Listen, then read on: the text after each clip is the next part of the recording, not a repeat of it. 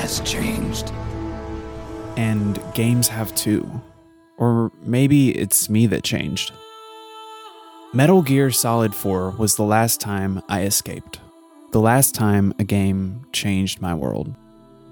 It was Christmas morning 2008, and my 13 year old self had spent the prior six months begging my mom with all I was worth for a PlayStation 3, and most importantly, Metal Gear Solid 4 Guns of the Patriots. This was before I was old enough to spend hours watching trailers, walkthroughs, reviews, and more on YouTube. Back then, we didn't watch streamers play games for us. I only knew GameFAQ reviews were raving about the latest entry in my favorite franchise. And for some reason, because I was 13 with no money, I didn't have it yet. When Christmas rolled around, my mom liked to do this thing where she let us beg for our dream Christmas presents for months on end, swearing we couldn't afford it. And I quote, don't get your hopes up, only to swoop in at the last moment with the present of my dreams when I'd all but accepted she really meant it this year. We opened a slew of great presents that morning, and I was thankful for every one. After all, a PS3 was the most expensive gift I had ever asked for, and only a brat could be upset with parents for failing to deliver something so expensive. But my parents did. They always have. The Christmas rush was seemingly over, and I began helping Dad collect wrapping paper strewn about the floor before he suggested I grab something for him from the entertainment center cabinet. I promise at this point I still had no idea. Truthfully, I'd spent the entire morning peeking around every corner with bated breath, hoping to find a PS3 box beneath wrapping paper or hidden by some corny surprise. I was all out of hope, and I'd made peace with it. I crawled to the cabinet and tugged the knob.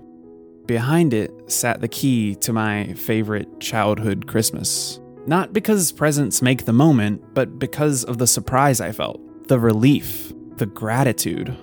Back then, we didn't get toys every other week, and $100 was basically the lottery to me. I was genuinely convinced my parents couldn't afford such an amazing gift. And honestly, I'm still not sure they could, but they somehow figured it out because that's what parents do. They figure it out. And luckily, the gesture wasn't lost on me, even at 13. Though now, looking back, it means even more to me than it ever could back then. I grew up thinking everyone's dad skipped lunches and stayed late at work. When I got older, I realized only the good ones did. In the cabinet, a new world awaited me, a window into the last era of magic my young self would live through. The follow up to the PS2, I hoped to make new memories on, just like the endless hours on the tube TV in the bedroom I shared with my younger brother, and Star Wars Battlefront 2, the TimeSplitters 2 co op campaign, and the Lord of the Rings licensed hack and slash games where we fought through the endless levels of Sauron's Tower a hundred times over. I made my best friend there. The PS3 was the dawn of a new era, but it was also the last one I got before the magic faded and life took me away from gaming for a while. That Christmas, the shiny new console glimmered in my eye, but like with any art medium, the machine is just the vehicle. It's not about the screens with which we watch films, but the pictures inside them. Not the pages that fill the books, but the words we read. Not the you get the point. More than I cared about the console itself, I longed for one game. One I wish now I could go back and relive as a wide eyed 13 year old kid just one more time. That game was Metal Gear Solid 4 Guns of the Patriots. I'm going to tell you guys about something I love for a while. So if you're all in, sit back, take a breath, and I hope you feel something. This is Metal Gear Solid 4 and the magic we leave behind. And before we get too deep, I just want to say thank you guys for being here. Thank you for checking out this video. And if you enjoy content like this, hit that like button and feel free to subscribe to the channel. It really helps me out a lot over here. So thanks. It took hours to install My parents had gone to the trouble of unboxing the console and setting everything up to the best of their knowledge, in hopes that the moment I discovered the Christmas surprise, it could be off to the races for little me. But none of us were prepared for the new age of game installations. So I stared at the screen for a few hours, chomping on sausage balls and sipping on Christmas chocolate milk until my anticipation was through the roof. And when the opening finally played, I got chills. I found the Metal Gear Solid series at a young age. In truth, too young, maybe.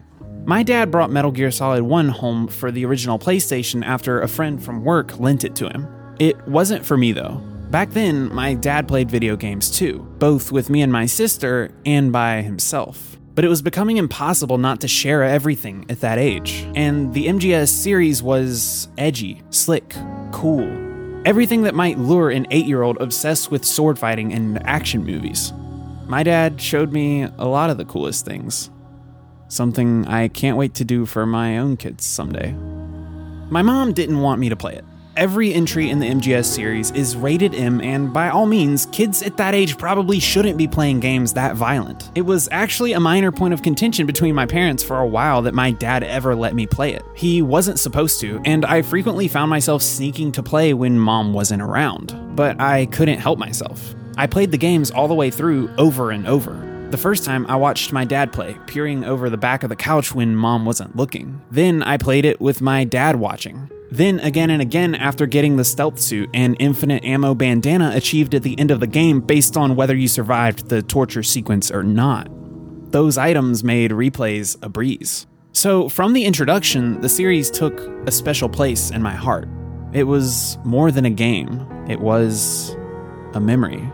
But more than that, a memory I shared with my best friend growing up my dad. We played MGS2 together too. I was a little older, and the game was a ride we took together. No more sneaking around mom. I'll never forget taking control of Snake again for the first time on the tanker sequence, and the confusion soon after when I took control of Raiden for the first time, expecting a brief interlude only to find Solid Snake wasn't coming back. What is this? I hated that at first. Now, with all its flaws, MGS2 could easily be one of my favorite games of all time. Kojima gave me something I didn't want and made me love it anyway. MGS3 Snake Eater took me back to Snake, but it was different. Not the solid snake I knew, but future Big Boss. A plot I could hardly wrap my head around at that age. I can't choose favorite games. I love them all equally, but I can't deny, for all its glory, I missed Snake the real Snake to me, Solid Snake. So when MGS4 was announced and the return to Solid Snake confirmed, you can imagine my childish excitement. So fast forward back to Christmas morning after hours of installation and years of anticipation, David Hayter's Old Snake came over the soundtrack, somehow rougher, more gravelly than before. War has changed. And that was all I needed to hear. I was captivated. And when the perfect transition from cutscene to gameplay occurred, and I was once again reunited with the character that defined my childhood, I got chills. Games don't hit like that anymore. But I didn't make this piece to explain to you guys why games aren't as good as they used to be. Maybe they aren't. They have changed, undeniably so, but I don't know if that makes them worse at all. It's a debate that rages across the internet, but I have no wish to partake in it, mostly because I can't decide. I still game, but I don't play the games I used to. I can't remember the last time I was absorbed in a campaign mode or gripped by a video game story. After I grew up and got out of the house, I moved to social games. Online FPS games I could play with friends and grind endless ranked modes with. I would excitedly watch new E3 trailers and speculate about upcoming releases. But when they finally arrived, I didn't have the drive to go buy them. And when I did, I rarely finished them. Cue the memes about being old enough to afford all the games you wanted as a child, but having no time to play them. Or leaving your library full of unfinished story mode save files, collecting only dust instead of memories. MGS4 sucked me in. It took me for a ride I never forgot but there was something bittersweet about it. My dad and I played Metal Gear Solid games together for so many years. But during MGS 3, he sort of fell off the bandwagon. To this day, I don't really know why. Something about all the sequences in the forest where targets became harder for his colorblind eyes to see. Or maybe he just got older and games didn't excite him the way they used to. I don't know, but that was the last game we played together. Sometimes you don't know you're in the good times till they're gone. Isn't that how the saying goes? So, MGS4 was a solo endeavor for me. But for the briefest hours on Christmas morning 2008, my dad sat on the couch and watched me sneak through the Middle Eastern streets of Act 1, Liquid Sun, and it was just like all the times before. MGS4 was magic. If you know, you know. Some never connected with the series the way I did. Some say the plots were too convoluted, too chaotic, the cutscenes too melodramatic. But to me, they were iconic. Hideo Kojima made memories for me, and for that, I'll always be thankful. That's really the best way I can describe the magic, though. I search for better words, for the perfect analogy, but the only word that comes to mind is iconic. Few other IPs contained characters that stuck in my mind for so many years, scenes I never forgot. Dueling with Frank Jaeger's Gray Fox, your first encounter with Sniper Wolf, Naked Raiden, defeating your own boss in a field of gorgeous flowers. To this day, I find myself wanting to go back and watch them again just to relive the memories. Hideo Kojima is a legend in the industry, and at the time MGS4 released, he was reaching the pinnacle of his upward trajectory. The game was so self indulgent, it could almost be hilarious, but I liked that. It was so long, I frequently came to the end of an act and wondered how many more they could fit onto the disc. Snake had already been through so much, what more could remain? But somehow, despite the peaks the game reached, a higher one always waited beyond lingering on the horizon. To this day, it's jarring how Kojima attempted to balance the moments of pure absurdity and childish bathroom humor with lofty political conspiracy plots and comic book esque dramatic flair, all the while paying immaculate attention to the world building details and realism that counts, demonstrated by all the moments in which Snake takes a gun apart, assessing its quality to links even real soldiers might not care to. The same thing that might turn new fans away is exactly what intrigues me. The MGS series is absurd on every level. The action, the plots, the characters, the realism, the drama, none of this turns me away. I can watch the Grunts of the Patriots video on YouTube and laugh every time, somehow even more endeared. Ah!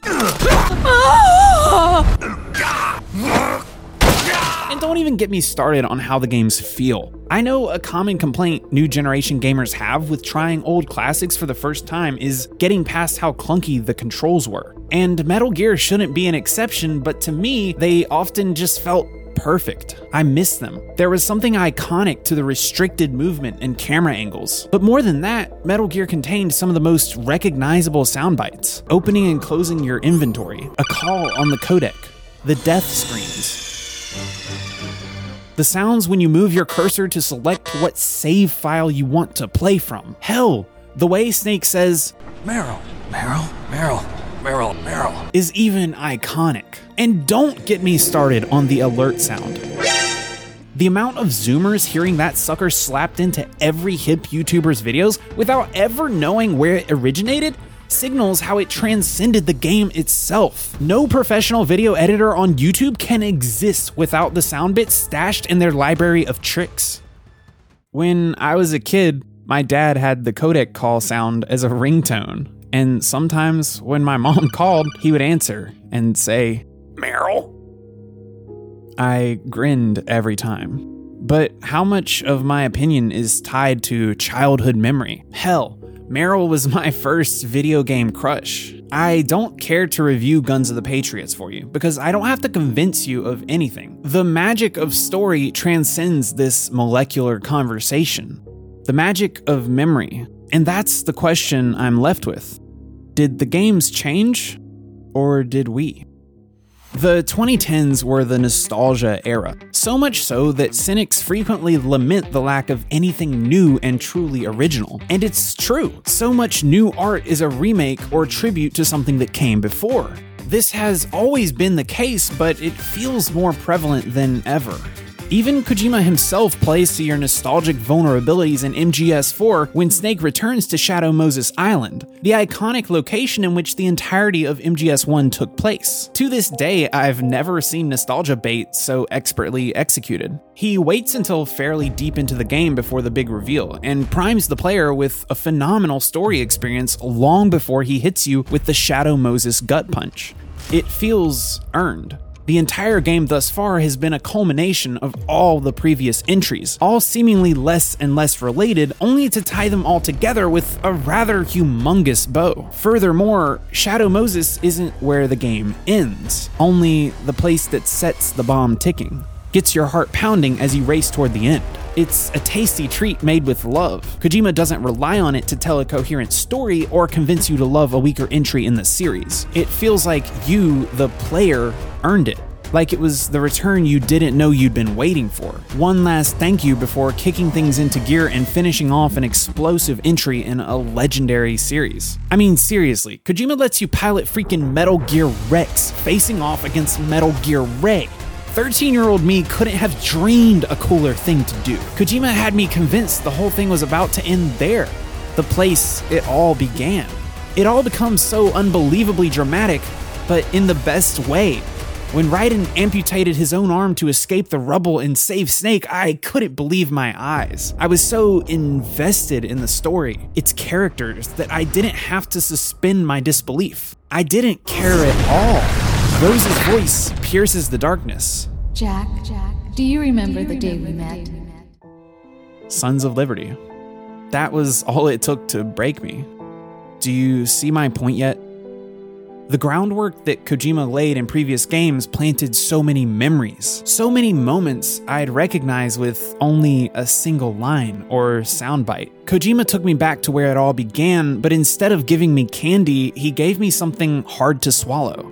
He gave me failure, more pain. Liquid escaped. He used the bittersweet memory to propel the player forward into the final act angry, Liquid! eager to ah! stop Liquid once and for all. The sequence isn't a crutch. After MGS4, I waited with everyone else seven years to return to the world of Metal Gear. And in those seven years, a lot changed. I was a grown up when MGS5 The Phantom Pain came out in 2015. And this is the saddest part of the story I'm telling. I watched every trailer over and over, every interview, every behind the scenes look. I hawked every news site. When the game finally came out, I dove in. I played for seven hours straight the day that I got it. I sank exorbitant amounts of time into it for the first week. It was gorgeous. To this day, I haven't played a game that felt so good in your hands. It was so refined. A masterpiece, really. In fact, I have no criticism of the game whatsoever on a technical level. Despite my love of Kiefer Sutherland, though, the removal of David Hayter voicing Snake was a big blow. I get why Kojima did it, but still. Next was the lack of endless cutscenes. I know, a controversial take, but I can't deny. I know a lot of players were happy to get more in game playtime without so many cutscene interruptions. The cutscene length was a growing complaint after MGS4. The game holds the world record for longest sequence of cutscenes in a game, but I never minded.